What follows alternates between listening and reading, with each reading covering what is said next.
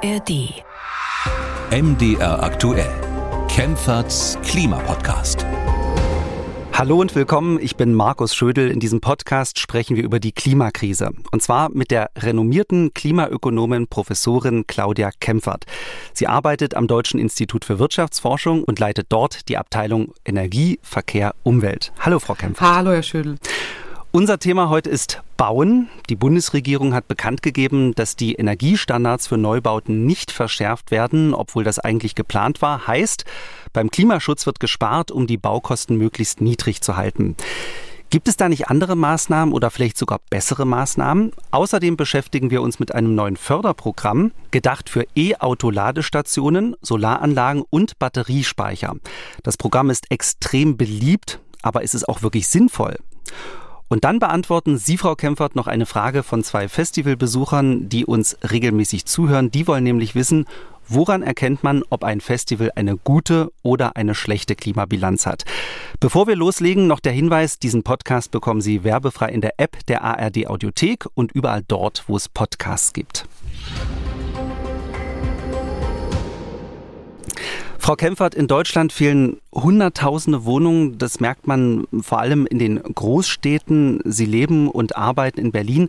Haben Sie das selbst erlebt, wie groß dieses Problem ist? Oder ähm, bekommen Sie das vielleicht mit durch äh, Freunde oder Kollegen? Ja, durchaus. Also ich arbeite ja am Deutschen Institut für Wirtschaftsforschung. Da sind auch viele Menschen, die regelmäßig zu uns kommen, auch Gäste aus aller Welt. Und ähm, die berichten schon, dass es extrem schwierig ist, äh, für gewisse Zeit eine äh, bezahlbare Wohnung zu finden. Äh, Freunde und Bekannte ganz sicherlich auch. Und wir arbeiten auch forschungsseitig an diesem Thema. Kollegen beschäftigen sich damit, wie man eben damit umgehen kann, dass mehr Wohnungen auch nach Berlin kommen können. Ähm, die Mietpreissteigerungen spielen da häufig auch eine Rolle und auch das Thema Enteignung äh, gibt es ja auch äh, als Thema in Berlin. Auch damit beschäftigen sich die Kollegen, äh, sich da forschungsseitig äh, darauf Antworten äh, zu finden. Also insofern begegnet mir dieses Thema andauernd. Dass es da ein Problem gibt, ähm, ja, das weiß auch die Politik. Die Bundesregierung spricht sogar von der größten Wohnungsnot seit 20 Jahren. Schon im Wahlkampf hat Bundeskanzler Olaf Scholz versprochen, pro Jahr werden 400.000 Wohnungen gebaut. Bisher hat er sein Versprechen nicht halten können. Im letzten Jahr äh, sind nicht mal 300.000 Wohnungen fertiggestellt worden. In diesem Jahr werden es wahrscheinlich noch weniger. Ähm, das hat sich äh, Scholz sicherlich anders vorgestellt und deshalb hat es jetzt einen Baugipfel gegeben. Regierung, Bau- und Wohnungswirtschaft, Gewerkschaften und Mieterverbände haben sich getroffen und überlegt, was zu tun ist. Und herausgekommen ist ein 14-Punkte-Plan, Frau Kempfert, aus Ihrer Sicht, was sind so die ja, wichtigsten drei Punkte, die man auf jeden Fall erwähnen muss? Naja, also vor allen Dingen, dass die Ampel das Thema Klimaschutz in Gebäuden abgeräumt hat. Also da geht es um abgeschwächte Energiestandards für Neubauten, also die Einführung des höheren Effizienzstandards äh, ab 2025, der geplant war, wird ausgesetzt. Dann soll es irgendwie noch zinsgünstige Baukredite geben und Sonderabschreibungen für neue Wohngebäude. Also das ist eher so ein Entlastungspaket für die Baubranche an sich, als jetzt wirklich ein effektives äh, Programm für Klimaschutz, würde ich mal sagen. Das wären so die drei Punkte, die mir da aufgefallen sind, zumindest am meisten.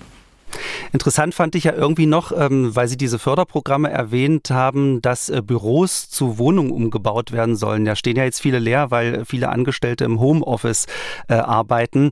Aber Sie haben es äh, eben mit erwähnt. Ein wichtiger Punkt auf dem Baugipfel war, dass die energetischen Vorschriften für Neubauten nicht weiter verschärft werden.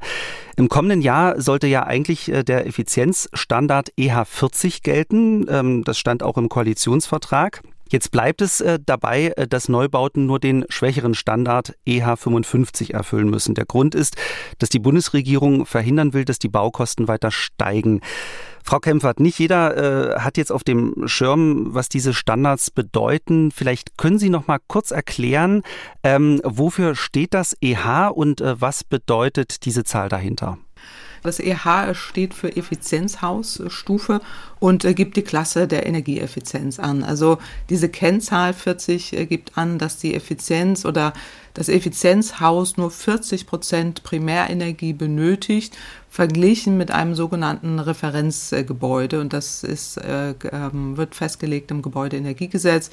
Und dann gibt es auch noch einen sogenannten Transmissionswärmeverlust, der nur bei 55 Prozent des Referenzgebäudes liegen darf. Das heißt, der bauliche Wärmeschutz ist insgesamt um 45 äh, Prozent äh, besser. Und dabei gibt eben diese Kennzahl an, wie energieeffizient ein Gebäude im Vergleich ist, also zu einem sogenannten Referenzgebäude. Und zwei wesentliche Faktoren sind da, sind da wichtig. Also einmal die Gesamtenergie oder der Gesamtenergiebedarf der, des Gebäudes, der Immobilie Immobilie für Strom und Wärme, was man ähm, im Fachjargon eher so Primärenergiebedarf äh, nennt und auch äh, die Wärmedämmung der Gebäudehülle. Und das ist eben dieser Transmissionswärmeverlust. Je niedriger die Kennzahl ist, umso höher ist der energetische Standard äh, des Gebäudes. Und äh, deswegen äh, nennt man das so. Äh, man kennt vielleicht auch noch dieses Effizienzhaus 55 Standard, was viele noch aus der Vergangenheit kennen ähm, wo man eben dann entsprechend mit, äh, mit Wärmedämmung äh, oder Einsatz von Wärmepumpen, Solaranlagen, Holzheizung und so weiter ähm, diese Ziele erreichen kann. Aber dafür steht eben diese, diese Kennzahl und das will man jetzt ja aussetzen, also diese, dieser höhere Effizienzstandard, der ab 2025 hätte gelten sollen. Das halte ich im Übrigen für nicht so gut, also um nicht zu sagen, für falsch, äh, dass man das aussetzt. Das ist auch tatsächlich unsinnig, weil äh, es geht ja nur für Genau, das hätte ich Sie nämlich jetzt gefragt. Mhm. Also was, was bedeutet denn das jetzt äh, für den Klimaschutz in Deutschland, wenn jetzt dieser neue Standard nicht kommt, wie im Koalitionsvertrag vorgesehen? Ja, das ist für den Klimaschutz ähm, wirklich schlecht, weil man damit dann die Klimaziele wird im Gebäudesektor nicht mehr erreichen äh, können. Also ich habe das äh, Programm eher so wahrgenommen, dass es eher eine Profit, äh, Profitsicherung auch ist für die Immobilienbranche und es vermittelt mal wieder den Eindruck, dass Klimaschutz ist nur etwas ist, wenn, wenn es gute Zeiten gibt und es vermittelt den Eindruck, es ist teuer und das ist hier tatsächlich nicht der Fall. Also wenn man sich anguckt, auch die ähm, Kosten, die Baukosten, die ja ähm, etwa steigen, wenn man so einen höheren Energieeffizienzstandard hat von E40 oder E55 vormals auf E40, dann hat man hier Baukostensteigerungen von fünf bis maximal zehn Prozent der Bausumme. Das ist jetzt äh, nicht, nicht nichts, aber es ist keine riesige Zahl. Und das jetzt auszusetzen mit der Begründung, es ist äh, zu teuer, das ist einmal grundfalsch. Das muss man an der Stelle nochmal deutlich äh, sagen. Äh, und hier geht es ja um Bezahlbarkeit von Wohnraum. Da müsste man auch sehr viel mehr und andere Dinge tun. Ähm, insgesamt äh, Mieterschutz und äh, so weiter, Wohnungsbau. Sie hatten eben auch die Verdichtung angesprochen, solche Dinge, äh, Umwidmung und so. Das geht eher in die Richtung. Aber jetzt beim Klimaschutz ist das wirklich nicht sinnvoll weil man damit die Klimaziele wird äh, kaum noch äh, erreichen können. Und ähm, das gibt die Bundesregierung ja sogar selber zu. Ähm, da gibt es so Szenarien, die die Bundesregierung da auch in Auftrag gegeben hat, vom Öko-Institut, die selber äh, errechnet haben, äh, dass man die Klimaziele wird nicht mehr erreichen äh, können. Also da gibt es so eine, so eine Lücke, die die da auch äh, errechnen ähm, von, äh, auch vom Projektionsbericht, äh, da gibt es auch den Expertenrat der Bundesregierung, äh, die auch alle sagen, äh, die, es gibt keine Zielerreichung im Gebäudesektor. Da spricht man eben von 11 bis 50 Millionen Tonnen äh, Zielverfehlung, CO2-Treibhausgasemissionen, äh, die äh, damit nicht erfüllt werden. Das Öko-Institut spricht sogar von bis zu 96 Millionen Tonnen CO2 äh, die man drüber ist äh, über das eigentliche Ziel. Und das ist natürlich hochproblematisch und auch nicht kompatibel mit dem Klimaschutz. Und damit wird man ganz sicher die Klimaziele im Gebäudesektor nicht wird erreichen können äh, und äh, wird auch kaum Möglichkeiten haben der Überkompensation in anderen Sektoren. Der Verkehrssektor liefert ja auch nicht. Also insofern äh, droht eben auch das Klimaziel 2030 insgesamt nicht erreicht zu werden. Ich glaube, was unstrittig ist, ist ja, ähm, dass die Baukosten sinken müssen. Ähm, die Deutsche Energieagentur DENA gibt jedes Jahr so einen Gebäudereport heraus und da kann man sehen, die Baukosten sind seit 2009 gestiegen und zwar deutlich. 2009 lagen die Baukosten noch bei rund 1400 Euro pro Quadratmeter, jetzt sind es über 1800 Euro. Und jetzt soll eben äh, wieder beim Klimaschutz gespart werden, was Sie ja eben kritisiert haben. Aber wenn nicht beim Klimaschutz, äh, wo sollte Ihrer Meinung nach sonst gespart werden? Sie haben ja eben schon ein paar Andeutungen gemacht. Wie bekommen wir die Baukosten in Deutschland nach unten? Ähm, was ist so, wofür würden Sie am ehesten plädieren, wie man das schaffen mhm. Ja, also die Kostensteigerungen entstehen ja in erster Linie durch hohe Zinsen, auch durch gestiegene Baustoffkosten, Materialengpässe, auch Fachkräftemangel, auch äh, zu geringe Installationskapazitäten. Und da müsste man dann eher ran. Bei den Zinsen wird es eher schwieriger, weil man ja insgesamt in so einer ökonomischen Lage ist. Aber was man sich vorstellen kann, ist, äh, sind diese Kapazitätsengpässe eher in den Griff äh, zu bekommen und damit auch die Kosten zu senken. Beispielsweise über einen koordinierten Ausbau der Produktions- und Installationskapazitäten im Sinne einer konzertierten Aktion, wo man dann eine Abstimmung hat zwischen Produzenten, auch Vorleistungsgüterherstellern, wie Dämmstoffherstellern oder Fensterherstellern und äh, diese Firmen und dann ähm, auch Absprachen zu treffen oder dass man dann auch Fördermittel einrichtet, die beim Aufbau von Material und auch Handwerkerkapazitäten ähm, effizient eingesetzt werden können äh, und damit eben diesen Kostenfaktor zumindest nach unten äh, zu bekommen.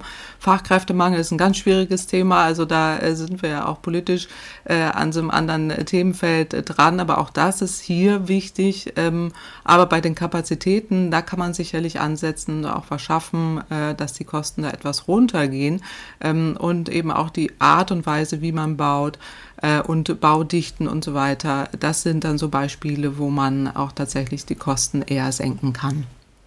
Die Bundesregierung hat ja noch ein paar andere Maßnahmen angekündigt, äh, um die Baukosten zu senken.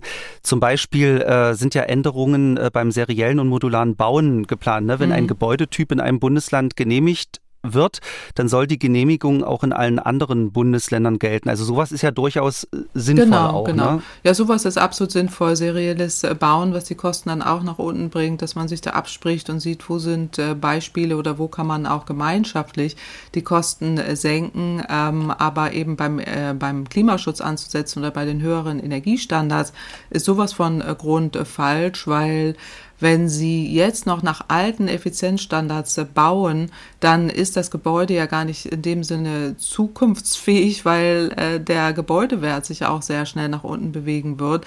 Denn die Standards erhöhen sich ja und je weniger Energie ein Gebäude verbraucht, desto höher ist auch der Marktwert. Und es empfiehlt sich wirklich heute, wenn man neu baut, ähm, nach den höheren Effizienzstandards zu bauen und äh, das auch umzusetzen. Aber man muss noch mal deutlich sagen, also ähm, das ist ja nur ein sehr, sehr geringer Teil der, der Bauten, die Neubauten sind. Also Sie haben ja eingangs richtigerweise gesagt, 300.000, 400.000 äh, neue Wohnungen äh, sollen gebaut werden. Aber viel wichtiger ist der Altbaubestand, äh, wo wir ran müssen, wo ja auch energetisch saniert werden äh, muss. Äh, und da geht es um 19 Millionen Wohngebäude und 43 Millionen Wohnungen. Äh, also hier äh, sind wir deutlich in einer größeren Größenordnung. Äh, um die geht es dann eher. Aber politisch streiten wir jetzt über einen Effizienzstandard von ein Prozent der, der Neubauten, die wir in diesem Land haben, wo wir dann auch nicht zukunftsfähige Gebäude bauen oder zulassen wollen. Und die eigentliche Problematik ist der Altbaubestand und die Themen da. Und das, das geht so ein bisschen am Thema vorbei, was wir da jetzt aktuell politisch wieder mal diskutieren. Zum Zustand der deutschen Gebäude kommen wir auch noch zu sprechen. Bleiben wir noch mal bei dem Effizienzstandard. Ich habe nämlich eine sehr interessante Aussage gefunden und zwar vom Eigentümerverband Haus und Grund, genauer gesagt vom Verbandspräsidenten Kai Warnecke und der hat äh, damit gar kein Problem, dass bei den Effizienzstandards alles beim Alten bleibt. Und interessant finde ich vor allem seine Argumentation. Ähm, hören wir mal rein äh, in das Interview, das er dem ZDF gegeben hat. Aber man sieht das ja gut an diesem Beispiel EH40-Haus. Äh, das wäre ja ein sehr, sehr niedriger Energiestandard, der dann notwendig ist, wenn man tatsächlich mit fossilen Brennstoffen äh, heizt. Jetzt haben wir aber die Situation, dass wir ja umsteigen auf erneuerbare Energien und dann ist ein derart niedriger Standard überhaupt nicht äh, erforderlich, denn man heizt ja mit erneuerbaren Energien und dann passt auch ein EH55-Haus. Jetzt kann man sagen, okay, äh, ja, das ist der Präsident eines Eigentümerverbands, das ist klar, dass der so etwas sagt, aber auch der grüne Wirtschafts- und Klimaschutzminister Robert Habeck argumentiert so. Er meint, nächstes Jahr kommt sowieso das Gebäudeenergiegesetz, dann ist sichergestellt, dass wir klimafreundlich heizen, also vor allem mit Solar- und Windstrom und dann ist ja, ja letztlich egal, äh, ob wir viel oder wenig Energie verbrauchen. Das habe ich jetzt mal sehr frei wiedergegeben.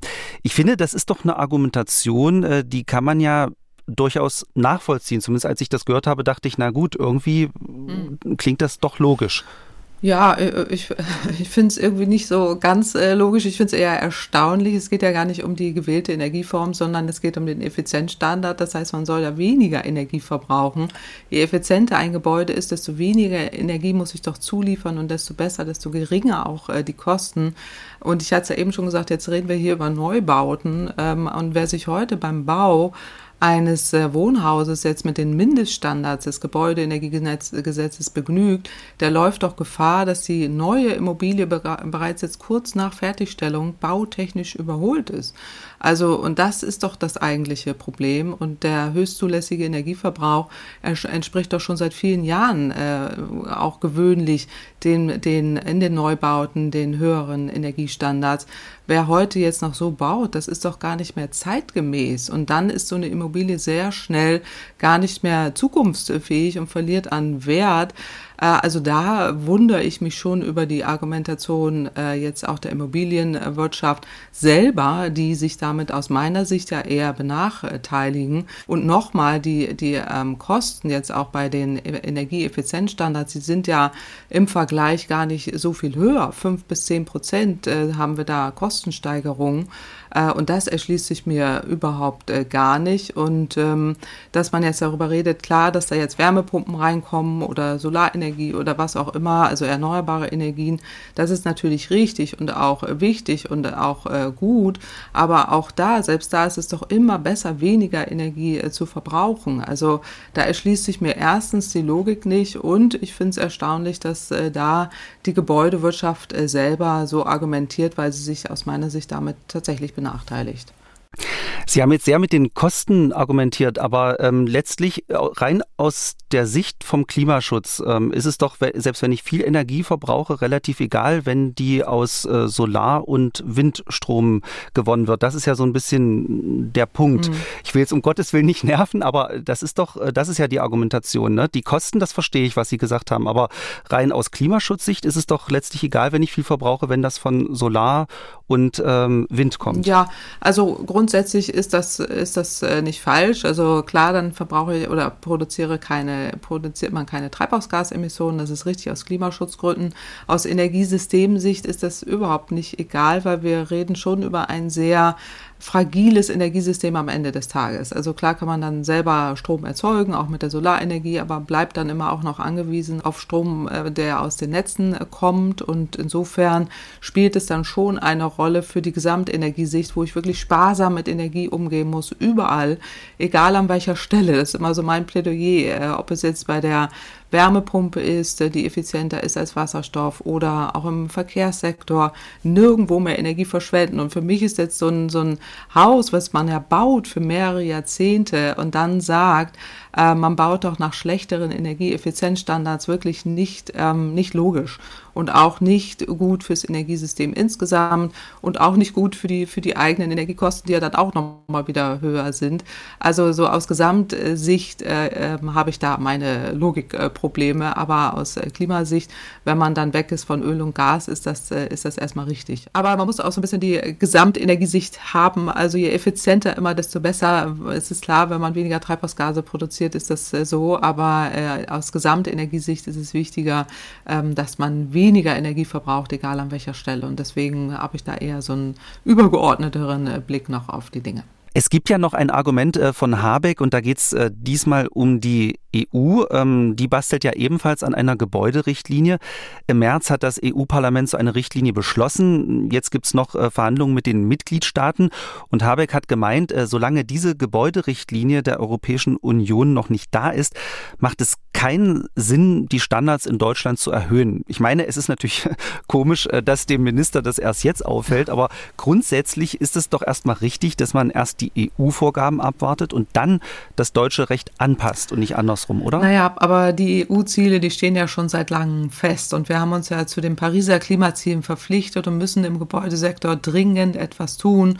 Da sollte man jetzt nicht mehr abwarten und ähm, dann sagen, jetzt haben wir noch EU-Vorgaben, die wir irgendwann dann erfüllen müssen ähm, und die falschen Prioritäten aus Deutschland, dass wir da jetzt eben ähm, die ablehnende Haltung auch haben äh, gegenüber diesen EU-Zielen, den Gebäudeenergiestandards, äh, das geht natürlich auch ein in die Verhandlungen in Europa. Und äh, deswegen hat Deutschland das da auch mit selbst in der Hand ähm, was davon am Ende erreicht äh, wird äh, oder nicht. Und das andere ist noch, wir haben die Effort Sharing Regulation. Da will ich mal dran erinnern, dass äh, wenn Deutschland im Gebäudesektor die Emissionsminderungsziele verfehlt, dann muss es Zertifikate zukaufen. Ähm, das ist in der sogenannten Effort-Sharing-Richtlinie drin. Äh, und dann haben wir hohe Kosten, die wir bezahlen müssen die ganze Zeit. Und wenn wir es nicht schaffen, im Gebäudeenergiesektor die Emissionen nicht schnell runterzubringen, und das, dazu gehört ja eben auch solche Effizienzstandards, dass man die schnell äh, umsetzt, ähm, dann müssen wir Geld bezahlen. Und da hat das Öko-Institut ja auch schon äh, Zahlen veröffentlicht, äh, die jetzt bei Zielverfehlung richtig teuer werden. Es kommt immer darauf an, wie hoch der CO2-Preis in Europa ist und wer uns die verkauft, die zusätzlichen Zertifikate. Aber da sind, stehen Kosten im Raum, ähm, dass 40 bis 90 Milliarden Euro äh, gezahlt werden müssen, wenn die Emissionen im Gebäudesektor hoch sind. Das heißt, ich halte es sinnvoll, dass man den EH40-Standard jetzt beibehält und nicht auch ständig wieder diese Hin- und Her-Gestalterei, also die hier wieder aussetzen, da auf Zuruf, äh, Immobilienwirtschaft ruf was zu, wir machen das, äh, setzen das um. Also so geht's, finde ich, jetzt irgendwann auch nicht mehr, sondern ähm, auch diese Sachen jetzt mal beibehalten. Es gilt ja nur für Neubauten. Es ist sinnvoll und nicht mehr abwarten in Europa, bis da irgendwas passiert. An den Effizienzstandards will die Bundesregierung erst einmal nicht rütteln, es sei denn, sie hört diesen Podcast und entscheidet sich nochmal um. Ähm, aber äh, sie will die Baustoffe stärker in den Blick nehmen. Zumindest hat das Wirtschaftsminister Habeck angekündigt. Im kommenden Jahr wird das Vergaberecht überarbeitet. Wenn öffentliche Aufträge vergeben werden, sollen die Baustoffe eine größere Rolle spielen, sprich nachhaltiger werden. Im aktuellen DENA-Gebäudereport, den ich ja vorhin schon erwähnt habe, kann man nachlesen, dass sich bei den Baustoffen in den letzten Jahrzehnten nicht wirklich äh, viel verändert hat. Äh, gebaut wird vor allem mit Stahl, Beton und Ziegel, ne, Frau Kempfert? Mhm. Holz hat zwar zugenommen, spielt aber immer noch eine untergeordnete Rolle. Müssen wir mehr mit Holz bauen oder welcher Baustoff wäre denn aus Ihrer Sicht der Baustoff der Zukunft? Naja, also Beton ist eben sehr CO2-intensiv, das hatten Sie gerade schon gesagt, das ist sehr klimaschädlicher Baustoff. Das wäre schon schön, wenn wir da weniger von verbrauchen würden. Also allein die Zementindustrie ist für rund sieben Prozent des weltweiten CO2-Ausstoßes verantwortlich. Also das ist schon äh, viel äh, eine große Menge. Aber Holz hat tatsächlich Vor- und Nachteile. Einerseits bei Holz ist ein Vorteil, ist eine gute Dämmung, man hat einen optimalen Energieeffizienzstandard, ähm, hat für so ausgeglichene, auch milde Lufttemperatur dann in den Gebäuden ähm, und senkt auch tatsächlich die Heizkosten. Ähm, das ist äh, gut daran äh, und es hat auch gesundheitliche Vorteile, gerade für Allergiker und Asthmatiker ähm, weil es eben tatsächlich, äh, wenn es jetzt unbehandelte Holze sind, tatsächlich die, die Luft ja sehr äh, schadstofffrei äh, hält. So. Äh, das ist das eine, aber Holz ist ein natürlich nach, nachwachsender Rohstoff, hat hohe CO2-Speicherkapazitäten, auch eine gute Ökobilanz, aber ähm, wir wissen ja im Zuge des Klimawandels, wir brauchen CO2 senken. Das heißt, äh, möglichst viel Holz. Wir versuchen ja auch ähm, Holz nachzu ähm, Pflanzen, äh, möglichst viel Holz zu haben, möglichst viele Wälder. Das heißt, wenn wir die jetzt abholzen im großen Stil äh, oder da eben noch zu Holzverknappungen äh, führen äh, oder das zu Holzverknappungen führt, wie es teilweise jetzt schon der Fall ist, weil die Nachfrage so stark steigt und die Holzpreise hochgehen, dann ist das auch im Zuge der Klimakrise nicht wirklich äh, so toll. Das heißt, ähm, wir sehen ja auch im Moment die Wälder vertrocknen. Ähm, Holz jetzt als Baustoff im großen Stil sehe ich daher eher kritisch. Also das ist eher problematisch. Ähm, es gibt da andere Möglichkeiten und andere Alternativen. Ähm, Welche wären das? Ähm, zum Beispiel äh, Hanfbeton ist sowas. äh, was, äh, was äh, auch interessant ist. Also ähm, das hört sich sehr interessant an. Also das ist so eine Verbindung mit Hanfschäben, wenn ich das richtig weiß, so Leichtholzteile und Hanfpflanzen äh, zusammen mit Naturkalk. Das gibt dann so einen Baustoff Hanfkalk oder auch Hanfbeton. Äh, da kann man mal im Internet gucken. Es sind ganz schöne Gebäude, die da schon mit gebaut äh, sind. Äh, und Hanfbeton ist da so auch ähm, quasi ideal auch für Anwendungen im Bereich des ökologischen Bauens äh, und hat sogenannte, sehr wenig eben sogenannte graue Energie ähm, und hat auch eine sogar eine negative CO2-Bilanz. Das heißt, Hanfbeton bindet mehr CO2, als dass es abgibt. Also kann man so leicht verbauen, äh, kann viel Feuchtigkeit absorbieren und hat daher auch so ein gutes Isolations- und Schalldämpfungsvermögen. Ähm, allerdings äh, mangelt es Hanfbeton an Druckfestigkeit. Also wenn das äh, Material in mehrgeschossigen so Massivbauten eingesetzt werden soll, braucht man braucht es da so zusätzliche Stützung. Das heißt, das ist so ein bisschen so ein Nachteil daran. Äh, und die Kosten für Hanfbeton sind etwas höher als für normales äh, Beton. In Deutschland ist Hanfbeton nicht so weit verbreitet in England, aber dafür Italien, meines Wissens auch Niederlande, ähm, die nutzen das schon häufiger. Es gibt auch so, Fertigbauten aus Hanfbeton, hatte ich mal gesehen. Das ist so eine andere Möglichkeit. Lehm ist natürlich auch noch immer zu nennen. Ähm, Lehmbauten, das kennt man vielleicht noch so äh, vom Frühjahr. Bambus äh, könnte man auch noch äh, nennen. Da gibt es auch so sowas wie äh, Geopolymerbeton. äh, also Geopolymerbeton ist so ein industrielles Nebenprodukt äh, aus Asche, Reishülsen, Schlacken, Silikat, Staub, wo man dann eben auch so eine Art Beton draus herstellen kann und hat dann auch deutlich weniger CO2. CO2-Emissionen und äh, die Bauweisen damit sind wohl relativ äh, gut. Es gibt ein spektakuläres Gebäude, das ist Brisbane West Welcome ähm, in äh, der Flughafen in Brisbane, äh, wo Poly Geopolymerbeton äh, ähm, eingesetzt wurde. Es ist äh, das größte Bauvorhaben oder der größte Bau äh, weltweit, ähm, wo eben, ich glaube, über 100.000 Tonnen Geopolymerbeton eingebaut wurden. Also wenn man mal im Internet schaut, dann gibt es da so ganz spektakuläre Ansätze und äh, auch ähm, Bauten, die man anschauen kann äh, an Alternativen zu Beton, also ökologisches äh, Bauen. Ähm, das ist ganz spektakulär. Da gibt es nur wenig Beispiele, aber die, die man sieht, die sind da, die sind hochinteressant interessant, ja. Also ein Appell an die Bauindustrie, da etwas mehr zu wagen. Ähm, Sie haben das ja vorhin gesagt, dass wir in Deutschland nicht nur äh, über die Neubauten diskutieren müssen, sondern auch über den Altbestand. Ähm, in welchem Zustand sind denn die deutschen Gebäude insgesamt, wenn man sie mit anderen Ländern vergleicht, zum Beispiel mit anderen EU-Ländern? Stehen wir trotz aller Probleme bei der Energieeffizienz vergleichsweise gut da oder bewegen wir uns da im Mittelfeld oder sind wir sogar eher Schlusslicht? Naja, wir sind so eher im Mittelfeld. Also was den Energieverbrauch von Wohnungen angeht, da sind wir im Mittelfeld. Äh, viele südosteuropäische Staaten wie auch Ungarn, Kroatien, Italien, Belgien, die verbrauchen sehr viel mehr Energie, auch in den Wohnungen. Ähm, skandinavische Länder, das kennt man ja, wie Finnland, Schweden, Estland, Litauen, die sind äh, deutlich, deutlich besser. In vielen Ländern sind auch die Sanierungsraten für Altbauten äh, sehr viel höher als in Deutschland. Spanien macht da im Moment sehr, sehr viel, aber auch Polen, Österreich, Portugal äh, macht da sehr, sehr viel. Also da gibt es auch das Programm äh, der EU Making Our Homes and Buildings Fit for and Greener for the Future. So nennt das die EU, äh, die da auch Fördergelder bereitstellt, äh, dass man da eben weniger Energie verbraucht und die Energie dann äh, möglichst erneuerbar äh, und da auch ähm, wirklich so ein Programm auf den Weg gebracht hat, um diese Effizienzrichtlinie, um die es ja geht, der Streit jetzt aktuell, ähm, die wir ja eigentlich schon im, im letzten Frühjahr ja umgesetzt haben, die auch mit Leben zu füllen und das tun auch einige Länder schon, tun sich da nicht so schwer wie Deutschland. manche diskutieren viel manche machen aber auch sehr viel, gerade weil Europa da ja ähm, einiges fördert.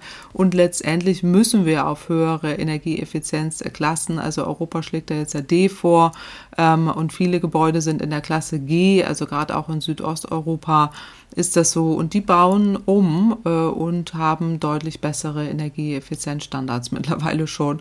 Äh, und Deutschland ist da im Mittelfeld. Genau, noch nur noch mal zur Erklärung. G ist äh, ganz so, schlecht ja, genau. und A wäre das Beste. Ja, ne? genau, man muss sich das so ein bisschen. Bei diesen ganzen Standards. Entschuldigung, ja, man muss sich das so ein bisschen vorstellen. Aber G ist schlecht und ja, A ist ja, gut. Sie haben recht. Ja. Man muss sich das so ein bisschen vorstellen wie diese Effizienzklassen am Kühlschrank, die manche vielleicht kennen, wenn sie die kaufen. Da gibt es ja so grün bis rot und A plus ist sehr, sehr gut und G ist äh, ganz schlecht und H ist ganz, ganz schlecht.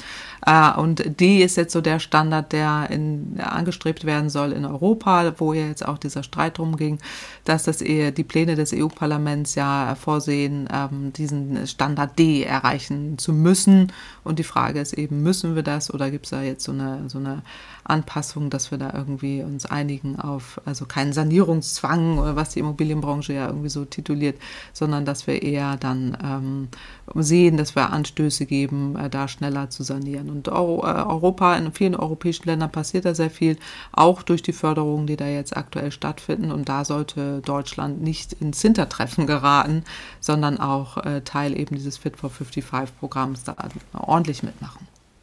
Aber die Gedankenstütze mit dem Kühlschrank, die ist nicht schlecht. Ja, ne? Äh, die werde ich mir auf jeden Fall merken.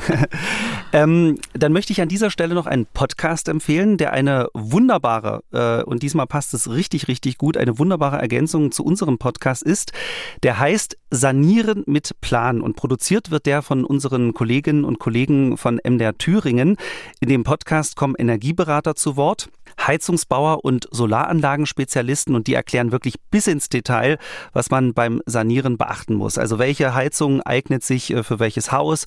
Müssen wirklich alle Wände gedämmt werden oder wie komme ich am besten an Fördergeld?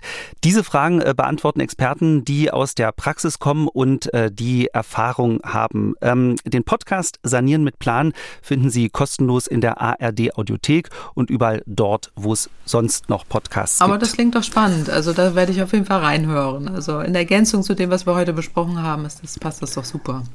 Also wer wirklich irgendwas äh, in Richtung mit Sanieren zu tun hat, mhm. ähm, ob es jetzt ein Eigenheimbesitzer ist oder ein Mieter, ähm, die erklären dort ähm, wirklich äh, bis ins Detail, äh, was man da beachten mhm. muss. Also ähm, ich habe mir die Folgen angehört, also kann ich wirklich nur empfehlen. Ja, klingt gut. Ähm, dann kommen wir als nächstes mal zu einem sehr, sehr glücklichen Verkehrsminister, Bundesverkehrsminister Volker Wissing. Der hat nämlich ein Förderprogramm an den Start gebracht, das, äh, so kann man das sagen, richtig erfolgreich war. Eigenheimbesitzer bekommen bis zu 10.200 Euro, wenn sie eine Ladestation für Elektroautos installieren und das in Kombination mit einer Solaranlage und einem Solarstromspeicher. Beantragen konnte man die Fördermittel im Internet über das Kundenportal der Förderbank KfW. Und das war gleich nach dem Start überlastet. Der Fördertopf in Höhe von 300 Millionen Euro war sofort leer. Nach nicht mal 24 Stunden musste das Programm gestoppt werden. Für den Verkehrsminister ein klarer Erfolg, äh, kann man sagen. Er hat sich dann äh, ja auch gleich mal vor die Kameras gestellt und ja, sich selbst auf die Schulter geklopft. Wir haben das Programm offensichtlich genau so designt, äh, dass die Menschen begeistert sind davon. Das hat uns einerseits gefreut, aber es äh, ist natürlich schade, dass nicht alle zum Zug gekommen sind, die zum Zug kommen wollten. Aber es wird eine zweite Runde geben. Und in dieser zweiten Runde verteilt die Bundesregierung dann nochmal 200 Euro. Frau Kempfert, viele Millionen Euro für Solaranlagen, Solarstromspeicher und Ladestationen. Ihr Herz müsste doch eigentlich hüpfen vor Freude, genau wie das von Herrn Wissing. Ja, also äh, leider nicht ganz so äh, aber ähm, grundsätzlich ist ja nicht falsch, äh, dass es geht mal in die richtige Richtung. Also das ist ja wirklich mal etwas, äh, wo man den Verkehrsminister auch loben äh, muss und nicht nur immer äh, für Dinge, die da irgendwie gar nicht gut äh, laufen. Aber dennoch ähm, finde ich es nicht so gelungen und habe dafür ein paar Gründe. Also es geht ja darum, dass es also Sie schütten Wasser in ich den. Ich schütte ein bisschen quasi. Wasser in seinen Champagner, den er da sich gerade selbst ausgeschenkt hat und vor laufender Kamera getrunken hat. Also insofern ähm, es ist ja so, dass äh, diese Eigenerzeugung und Nutzung von Solarstrom und auch für Elektrofahrzeuge in selbstbewohnten Wohngebäuden gefördert werden. Also da konnten ja jetzt bis zu 10.000 Euro knapp da oder etwas mehr für Eigenheimbesitzer beantragt werden. Ähm, das heißt, Inhaber einer Photovoltaikanlage, Inhaber eines Elektroautos und eines Batteriespeichers, die dann aber auch nur diesen Strom, den sie selber erzeugen, selber nutzen. Das heißt, sich auch keinen zusätzlichen Strom aus, der, äh, aus dem Netz holen und die Anlage dann auch dementsprechend klein planen, damit äh, diese, diese Rechnung äh, da aufgeht. Und äh, das äh, zeigt schon die äh, Probleme, die es äh, damit äh, gibt. Ähm, denn in der Tat ist es zwar nicht äh, schlecht, dass man das macht, ähm, aber die, ähm, erstmal ist es sehr sozial ungerecht, das muss man sagen. Die Förderung geht an die Falschen. Das sind diejenigen, die sich das sowieso leisten äh, wollen, äh, können und auch äh, tun. Äh, und da hat man erhebliche Mitnahmeeffekte. Das heißt, hier werden Verbraucher gefördert, die äh, ohnehin sich so eine Solaranlage gekauft hätten. Der Markt dafür ist im Moment gut. Die Preise gehen runter. Die Menschen kaufen diese Wallboxen, äh, Solaranlagen und auch Speicher. Also da hätte es keine zusätzliche Unterstützung bedurft. Diese Förderung geht in erster Linie nach China, weil die fast, äh, fast alle diese Produkte herstellen. Das ist ja auch ein großes Problem, dass, es, ähm, dass wir unsere gesamte Solarproduktion und so weiter haben nach China abwandern lassen. Es dient zu wenig der Energiesystemdienlichkeit, weil die äh, Solaranlagen ähm, zu, zu klein ausgerichtet werden. Der Strom darf nur selbst genutzt werden und man darf ihn nicht aus dem Netz äh, zukaufen. Das heißt, das führt zu keiner Netzentlastung. Da kann es wirklich sinnvoller sein, man äh, kauft eben im Winter auch äh, Strom zu. Das ist hier nicht möglich. Das wird ausgeschlossen. Das heißt, hier hat man auch Fehlanreize, die auch noch ähm, geschaffen wurden. Ähm, die Webseite war schlecht programmiert, das war irgendwie den ganzen Tag da überhaupt nicht durchzukommen, hat man ja gesehen. Also insofern wir in Norddeutschland sagen dazu, das war ein Satz mit X, äh, nix. Also ich äh, bin da weniger optimistisch. Also 500 Millionen Euro, äh, das ist ja auch nicht sehr viel. Davon konnten ja irgendwie zwei Prozent der Haushalte überhaupt nur profitieren. Jetzt kommen noch mal 300 äh, Millionen oben drauf. Das ist sehr, sehr wenig. Das war ja auch in einem Tag dann weg. Also da gibt es ganz andere Programme, äh, die sehr viel äh, interessanter sind. Also insofern ähm, bin ich da tatsächlich am am Ende des Tages äh, nicht, nicht wirklich sehr positiv darüber, obwohl ich mich mal freue, dass da mal grundsätzlich in die richtige Richtung gedacht wird. Dann nur noch mal, um das äh, noch mal klarzustellen. Ähm, äh, in der ersten Runde wurden 300 Millionen Euro ausgeschüttet, Frau Kempfert. Ne? Mhm. Und jetzt in der zweiten Runde ja, genau. sollen noch mal 200 Millionen dazukommen. Richtig, genau. Ja, es sollen ähm, 500 Millionen insgesamt sein, genau. Insgesamt es, es, 500 ja, Millionen so es, so Euro, genau. genau.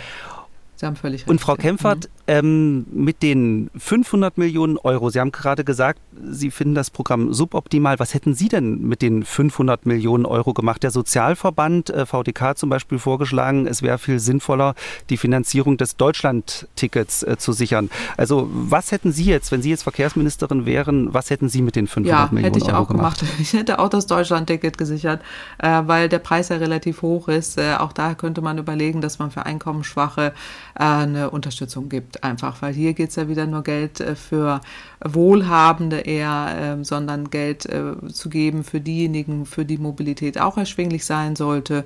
Das sind Niedrigeinkommensbezieher und denen ein Sozialticket zu geben oder ein Deutschland-Sozialticket, sowas in der Art, das hielte ich für sehr viel sinnvoller. Ähm, und es ist ja auch so, dass äh, jetzt auch im Rahmen der Elektromobilität umfassend noch gefördert wird. Also man ist zwar bei der Anzahl der Elektroautos jetzt zwar, sie sind etwas gestiegen, aber man hat die Subvention da nicht mehr so hoch. Aber es gibt umfassende Fördermittel auch für die ähm, Ladepunkte. Also ähm, das ist das eine. Die Solarenergie rechnet sich ja schon und äh, Batterien, auch da gehen die Kosten runter. Äh, und da hat man auch äh, Möglichkeiten, äh, das zu integrieren. Also da hätte ich genauso dann eben andere Förderwege gesucht und ähm, gerade bei der Elektromobilität ähm, kann man andere Wege finden, um das zu unterstützen. Wir haben jetzt über das Förderprogramm gesprochen, was sich ja vor allem an Eigenheimbesitzer ähm, ähm gewendet hat, ähm, was Sie ja kritisiert haben. Aber das Problem in Deutschland Deutschland sind ja vor allem die öffentlichen Ladestationen. Ähm, da gibt es ja viel zu wenig. Laut Bundesnetzagentur gibt es in Deutschland rund 98.000 öffentliche Ladepunkte und die sind regional auch noch sehr ungleich verteilt. Mhm. Ähm, da müsste doch eigentlich viel mehr passieren, oder? Und nicht bei den Eigenheimbesitzern. Ja, also bei den Ladepunkten, also auch der Kanzler hat ja bei der IEA in München angekündigt, dass irgendwie auch 80 Prozent an deutschen Tankstellen da die Ladepunkte oder Schnellladestationen eingerichtet äh, werden sollen. Das wäre auch mal ein wichtiger Ansatz. Äh, dann gibt es aber auch viele, die äh, jetzt selber Ladepunkte ausbauen wollen. Also ähm, zum Beispiel Rewe, also die Supermärkte oder auch äh, Mercedes, äh, die das selber jetzt auch in die Hand nehmen wollen. Es gibt umfassende Ausschreibungsmodelle jetzt auch der Bundesregierung, auch Zuwendungen. Das sind zwei wirkungsvolle Instrumente, die jetzt aktuell auch dazugekommen sind, um die Ladeinfrastruktur finanziell zu unterstützen. Ähm, und da sind eben auch üppige Mengen drin, also 10 Milliarden Euro, äh, die man da ausgeben will. Da gibt es 900 Euro auch für jede Ladestation, für jeden, äh, überall, äh, auch für Mieter im Übrigen, äh, die dann auch ähm, sich da selber so eine Wallbox installieren lassen können. In, äh, also das müssen sie absprechen mit ihrem Vermieter und so weiter, aber ähm, das wäre schon gut, wenn überall äh, möglichst viele Ladepunkte hinzukommen. Also nicht nur für Eigenheimbesitzer, wo dann in der Garage diese Wallbox ist, sondern auch äh, auf Parkplätzen, ähm, bei an Mietwohnungen äh, dran äh, und diese diese 900 Euro, die es da gibt für Ladepunkt, das ist äh, gut. Äh, so eine Wallbox kostet irgendwie, äh, glaube 1000 Euro und da sollte mal jeder auch gucken, wo, wo die Möglichkeit besteht. Das sehe ich schon so, dass das ausgebaut werden sollte. Der BDEW sieht das ein bisschen anders. Sie sagen, wir haben irgendwie genügend, aber es kann ja aus meiner Sicht ähm, nur vorteilhaft sein, wenn man überall auf vielen Parkplätzen, sei es jetzt an der Supermarkt, wenn man an der Supermarktkasse da steht, dann geladen, geladen werden kann kann oder im Restaurant sitzt oder so, äh, dass man dann eben auch Ladepunkte hat. Und äh, dafür ist dieses Programm da, das halte ich für sinnvoll und würde auch dafür plädieren, dass wir ähm, das üppig umsetzen und auch für alle äh, möglich machen, egal wo und nicht nur für Eigenheimbesitzer. Beim Thema Elektroautos gab es noch eine, finde ich jedenfalls interessante Meldung aus Frankreich. Der französische Präsident Macron will Elektroautos für alle erschwinglich machen. Deshalb sollen Menschen mit einem geringen Einkommen E-Autos ab dem kommenden Jahr leasen können für 100 Euro pro Monat. Die genauen Modalitäten müssen dann noch ausgearbeitet werden. Ähm, aber das ist doch auf jeden Fall ein interessanter Ansatz, weil das würde ja dann nicht nur den Gutverdienern zugutekommen, sondern auch den anderen. Ähm, was halten Sie denn von dieser Maßnahme? Würde das sich auch in Deutschland Deutschland ähm, gut machen? Ja, also das finde ich auch eine gute Maßnahme überhaupt, dass da die ähm, Elektromobilität erschwinglicher werden soll. Das geht ja hier genau für äh, Menschen mit geringem Einkommen, die eben so ein Leasing-Angebot bekommen sollen für Elektroautomodelle ab 100 Euro im Monat. Das soll es irgendwie geben. Äh, und dann auch das Angebot soll sich fokussieren auf äh, in Europa produzierte Fahrzeuge. Auch das halte ich für sinnvoll, äh, weil alle anderen im Moment ja auch so eine Abschottungspolitik machen. Die Modalitäten werden da wohl aber noch ausgearbeitet. Ähm, das heißt, die Zahl der E-Autos, die da irgendwie auf die Straßen kommen sollen, soll deutlich äh, gesteigert werden. Auch das halte ich äh, für sehr, sehr sinnvoll. Im Übrigen ist da ja auch so ein Wärmepumpenprogramm dabei. Ähm, auch das wird ja in Deutschland total zerrissen äh, und da wird es äh, gemacht. Äh, davon können vielleicht dann aber auch deutsche Hersteller profitieren, genauso wie die deutschen Automobilhersteller. Also ich halte das für einen richtigen Weg ähm, diese 40 Milliarden Euro, die da Frankreich ausgeben will für so ein grünes äh, Budget. Ähm, da auch äh, genau eben Niedrigeinkommensbezieher in den Blick zu haben und die Fokussierung auf Elektromobilität, Wärmepumpen, Sparsamkeit von Energie, genau das sind ja die Dinge, die äh, wir hier in Deutschland auch die ganze Zeit diskutieren, äh, aber nicht so gut umsetzen. Also ähm, 40 Milliarden Euro, da würden wir auch eine ganze äh, Ecke weiterkommen und äh, das würde ich mir für Deutschland auch wünschen, ja. Dann sind wir mit dem Thema Elektroautos erst einmal durch und kommen wirklich zu einem ganz, ganz anderen Thema, nämlich zu Festivals. Frau Kempert, können Sie sich noch erinnern, äh, wann Sie das letzte Mal auf einem Musikfestival gewesen sind oder ähm, haben Sie für sowas gar keine Zeit? Doch, ich habe dafür Zeit und ich gehe auch einmal im Jahr auf ein Festival. Also ähm, das, das ist schon so. Äh, dass ich das mache. Also es sind, äh, kommt immer darauf an, welche Musik man mag und so weiter. Aber ähm, es gibt viele Festivals, wo es nicht nur um Musik geht, sondern auch, wo Lesungen stattfinden und wo für alle was äh, dabei ist. Und äh, sowas mag ich auch sehr gerne, ja. Wir hatten ja in einem Vorgespräch mal festgestellt, dass wir beide Fans der 80er Jahre Musik sind. Ne? Sie waren, glaube ich, Fan von Wham, oder? Wenn ich mich richtig ich erinnere. Ich bin Fan von Wham, äh, genau, das haben wir schon mal festgestellt. Oder ich war Fan von Wham, also, oder bin Fan von Wham, gar keine Frage. Äh, und äh, 80er Jahre Musik äh, höre ich auch äh, sehr, sehr gerne, noch, noch immer. Unter den äh, Hörerinnen und Hörern gibt es auf jeden Fall auch Musikfans. Ähm, muss nicht unbedingt wie bei uns 80er Jahre Musik sein, aber auf jeden Fall Musikfans und es gibt äh, Festivalfans. Und das weiß ich, weil äh, zwei von Ihnen uns eine Frage geschickt haben und äh, in die hören wir jetzt mal rein. Hallo Frau Kempfert, Thomas Runge mein Name. Ich habe folgende Frage. Und zwar, meine Freundin und ich sind regelmäßige Festivalbesucher, also Rockfestivals. Und wir fragen uns des Öfteren, wie wohl die Klimabilanz von solchen Veranstaltungen aussieht. Gerade bei größeren Festivals reisen ja etliche Künstler und noch viel mehr Fans oft weite Strecken mit dem Auto oder per Flugzeug an. Die Veranstaltungen selbst scheinen sehr stromintensiv zu sein.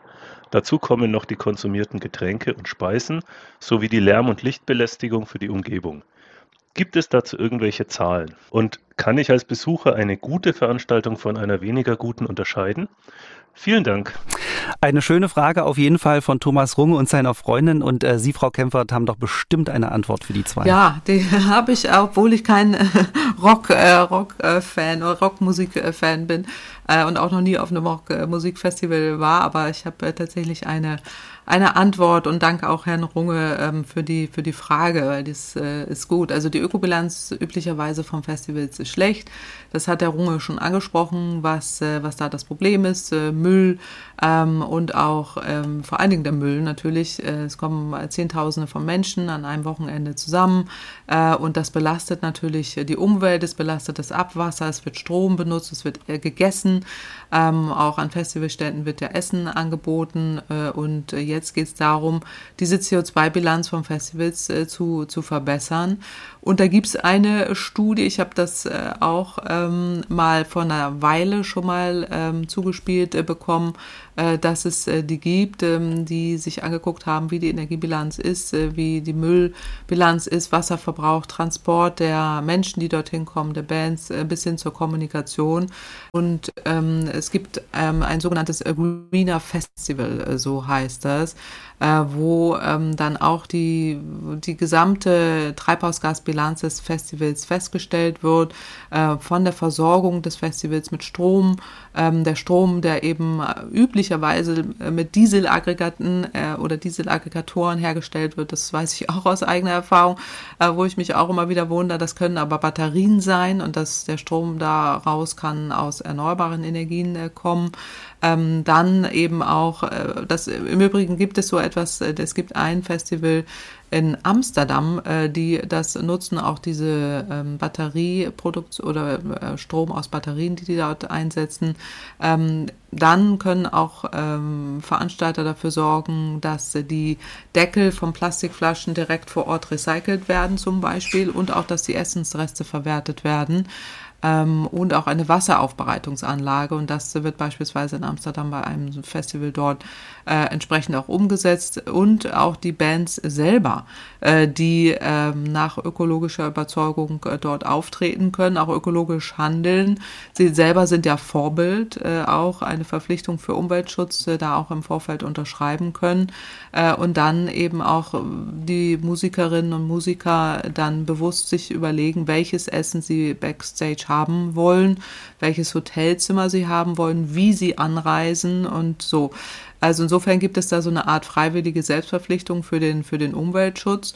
Und da können eben Festivalbilanzen deutlich verbessert werden, ähm, dass eben mit öffentlichen Verkehrsmitteln angereist wird, möglichst wenig Müll produziert wird und auch das Zelt nur ein, nicht nur einmal produziert wird, äh, sondern mehrfach oder auch wenig Fleisch gegessen wird, am besten äh, gar keins. Ähm, also ich habe kürzlich in der Bahn gesessen, da gibt es ja immer noch dieses Bahnheft und da war tatsächlich so ein Interview, was ich genau zu diesem Thema gelesen habe von zwei Berliner Gründerinnen, ähm, für Musik. Aber Sie gehören zu den Leuten, die diese, sich diese Bahnhefte durchlesen. Ja, ja? Ich, äh, ich sehe die mal liegen und denke, wer, wer genau, guckt sich das ja, an? Doch, doch, ich, ich, lese sie und ich gucke auch äh, online tatsächlich rein. Die Möglichkeit äh, hat man da ja auch ähm, weil manchmal auch ehrlicherweise auch manchmal zwangs äh, der Alternativen, wenn wieder das Internet da nicht richtig geht, aber hat man immer oft Zugriff auf diese bahneigenen äh, Dinge. Und ähm, dann äh, habe ich da ein Interview gelesen von zwei Berliner Gründerinnen, die tatsächlich so eine The Changery heißt das, äh, die sich engagieren für Musik und Klimaschutz. Das, die heißen Sarah Lüngen und Katrin Wipper. Da gab es auch einen Bericht, glaube ich, im ZDF über sie ähm, die dann auch ähm, die Künstlerinnen, die Booking-Agenturen, die Veranstaltende, die Labels, auch das Management ähm, da in diesem Bereich äh, auf Öko- und Klimaschutz äh, umstellen. Das heißt, die gesamte Musikindustrie im Blick haben, die nachhaltiger und fairer gestaltet äh, werden soll. Und es gibt ein Experiment, worüber die auch eine Studie gemacht haben. Ähm, das heißt Plant the Seed. Und ich weiß nicht, wer, Herr Schödel, kennen Sie Seed, also, äh, die Band Seed? Doch, na klar. So, na klar, wunderbar. die älteren HörerInnen unter uns, genau, die kennen sie vielleicht nicht unbedingt, aber um die ging es da. Die, über die wurde eine Studie gemacht, äh, die nämlich also ähm, fünf Konzerte haben begleiten lassen äh, und da untersucht wurde, wie viel Treibhausgase im Rahmen dieser fünf Konzerte entstanden sind. Hochinteressant, das kann man sich im Internet mal anschauen. Äh, 1000 Tonnen Treibhausgase sind da tatsächlich äh, zusammengekommen und die jetzt äh, einerseits dafür Sorge tragen wollen, dass die Fans äh, eben, so wie Herr Runge, ähm, da entsprechend sensibilisiert werden sollen, klimafreundlicher anzureisen. Die ähm, Kippen, also äh, die Zigaretten äh, nicht wegschmeißen, sondern die bieten da an, das in sogenannte so einmal äh, Ascher äh, reinzutun. Die werden dann hinterher gesammelt und äh, recycelt und aufbereitet. Es gibt nur vegetarisches oder veganes Essen. Äh, und mhm. das alles wurde in der Berliner Wuhlheide untersucht. Das sind diese fünf, ähm, fünf, äh, fünf Konzerte. Und äh, Thomas äh, Sarkschewski, das ist so ein Professor für Veranstaltungsmanagement an der Berliner Hochschule für Technik, der hat das äh, zusammen mit seinen Studierenden testen lassen und dann diese 17.000 Menschen äh, da begleitet. Ähm, und was eben tatsächlich Greenwashing ist und was tatsächlich klimafreundlich ist. Und äh, das haben die ausgewertet. Und äh, da sind eben diese ganzen ähm, Großveranstaltungen tatsächlich wären da von Interesse, dass die da entsprechend äh, sich da verpflichten für Umweltschutz, für Klimaschutz, sich labeln lassen, also erstmal vielleicht auch begleiten lassen. Also wenn man sich das anguckt im Internet, diese 1000 Tonnen Treibhausgase, das ist wirklich gigantisch durch den Stromverbrauch, durch diese. Das hätte ich nicht gedacht, dass es so viel wirklich, ist. ne? Also Taschenascher, ähm, dann die ganzen, äh, der Wasserverbrauch, ähm, also über 300.000 Liter Wasserverbrauch pro äh, insgesamt pro Konzert, glaube ich, 70.000. Das wäre auch irgendwie. Und dann, ähm, also ich bin da genauso äh, baff wie alle anderen. Ähm, es wurden dann aber auch so Taschen ausge, äh, äh, also Taschen verteilt, die recycelt waren, die auch hinterher wieder eingesammelt wurden, äh, Plastikflaschen wurden gesammelt, äh, wurden umgetauscht in Mehrwegflaschen und so weiter. Also die haben da richtig viel äh, gemacht von sozialer Nachhaltigkeit. Ähm, die Menschen wurden befragt, die Konsumhaltung, äh, die Ernährung, also dass man da eben kein Fleisch isst, wie man anreist. Und das fand ich hochinteressant. Die haben dann Möglichkeiten geschaffen, dass diejenigen, die nicht ähm, mit öffentlichen Verkehrsmitteln anreisen konnten, dass es gab so ein Soli-Ticket, ähm, dass die da eben die Möglichkeit geschaffen haben, dass alle da auch klimafreundlich anreisen konnten. Also super spannend, hochinteressant und diese fünf Handlungsfelder ausgewertet. Also da sollte Herr Runge unbedingt mal reinschauen, mit denen vielleicht auch Kontakt aufnehmen und sich äh, da erklären lassen, wie sein nächstes Konzert oder wie er darauf hinwirken kann, dass auch sein Konzert vielleicht das nächste Mal genauso klimafreundlich wird wie das in der Wuhlheide von Seed. Wenn auch Sie, liebe Hörerinnen und Hörer, eine Frage haben und möchten, dass die renommierte Professorin Claudia Kempfert die Frage beantwortet hier in diesem Podcast, dann schicken Sie uns doch die Frage, schreiben Sie uns am besten eine E-Mail. Die Adresse lautet klimapodcast.mdraktuell.de oder Sie können uns auf die Mailbox sprechen, hier die Nummer 0800 40 40 008. Wir freuen uns ähm, über jede Frage, die reinkommt oder auch über Lob, Kritik oder Anmerkung. Gelesen wird auf jeden Fall jede E-Mail.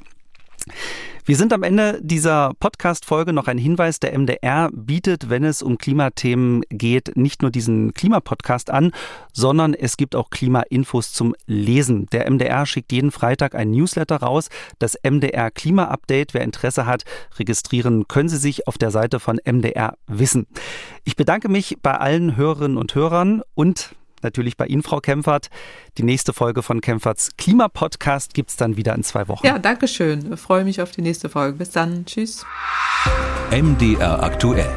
Kempferts Klimapodcast.